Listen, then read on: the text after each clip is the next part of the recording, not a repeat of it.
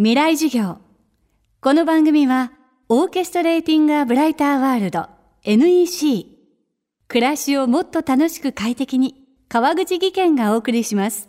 未来授業月曜日チャプター未来授業。今週の講師は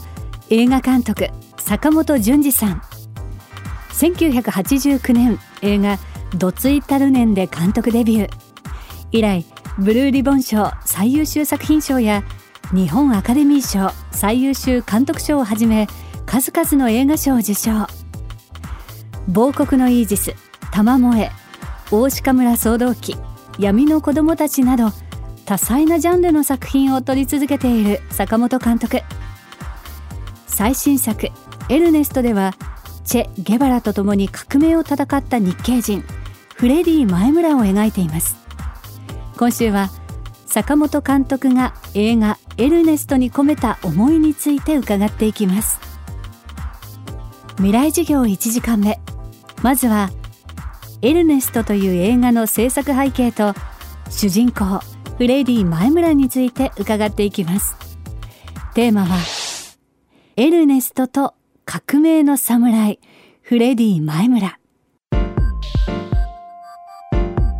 2013年に企画を立てて脚本を書こうとしてた作品があって登場人物の一人を日系移民の人っていうふうに設定をしたんですね。特に南米を中心に調べていった時にチェ・ゲバラと一緒に戦って、えー、命を落としたフレディ・前村ウルタードさんという日系2世の方がいることを知って3年がかりで準備をして去年の夏から秋にかけて日本キューバで撮影をして完成したという経緯になります。まあ、いろいろ取材とかあのご家族が残された「革命の侍」というフレディの生涯を描いた本とかそういうものをまあ複合してフレディ前村さんの記述を考えた時にその時女王の顔が浮かんだんですね。でまあ命を懸けた革命家では彼はないですけどもやっぱり寡黙さとか内部さとかデリケートさとかそれから一度こう決めたものは曲げないとかそういう小田切の性格がこの作品に向いてると思ったし、えー、もっとそもそも論で言うとやっぱこういうその今の日本映画の潮流流行とはなんか距離を持った映画をにチャレンジするときにやっぱり同じ思いでいるいてくれる主役の方を求めてたしまあ言えばある程度リスクがあるかもしれない作品でもありますからそういうことも覚悟した上で臨んでくれるっていうまあ言えばスペイン語覚えなきゃいけないとか減量しなきゃいけないとか髪の毛もひげも伸ばし続けて他の仕事ができなくなるとかそういうこともあの苦にせず望んでくれる人っていう中に小田切君がいたんですね。まあ、一緒に苦労してくれる、まあ、同胞として彼がぴったりだなと思いました。こうして坂本監督はフレディ前村に着目し始めます。その中では日本人らしい振る舞いや人となりも見えてきたそうです。フレディ前村さんのお父様はあの鹿児島県出身で当初ペルーに渡られてそこで農園とかのお手伝いしてたらしいんですけど後にそのボリビアの方がなんか見入りがいいという話があってアンデス山脈を何十日もかけて、えー、踏破して小売商布地とか食料ですねそういう小売商を始めて成功されてそこでフレディ前村という方が3番目の子供として生まれたようなんです。でお姉さんのマリーさんっていう方にお会いすることができてお話聞いてると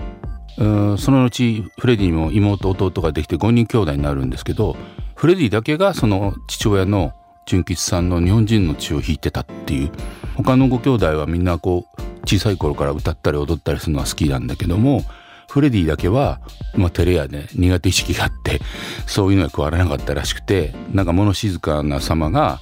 お父様にすごい似ていたっていう。フレディも政治的な意識も高かった人間ですけどじゃあだからといって間口が狭かったわけじゃなくてスポーツにもパーティーにも参加しで恋愛もしました。でこの映画の中であの描く恋愛っていうのも、まあ、成就してはいるんですけどもそこにも複雑なお互いの思いがあるっていう場面で終わるわけですが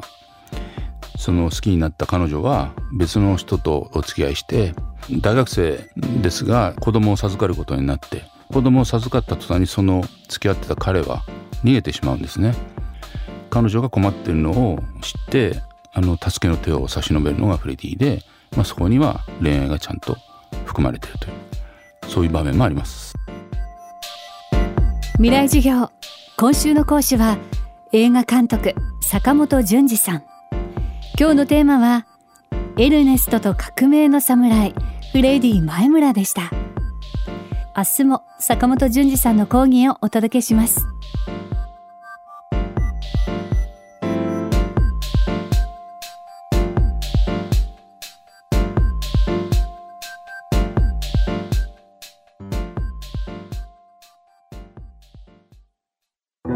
川口技研。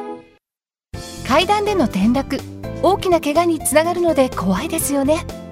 足元の見分けにくい階段でもコントラストでくっきり。白いスベラーズが登場しました。皆様の暮らしをもっと楽しく快適に。川口技研のスベラーズです。未来授業。この番組はオーケストレーティング・ア・ブライター・ワールド NEC 暮らしをもっと楽しく快適に川口技研がお送りしました。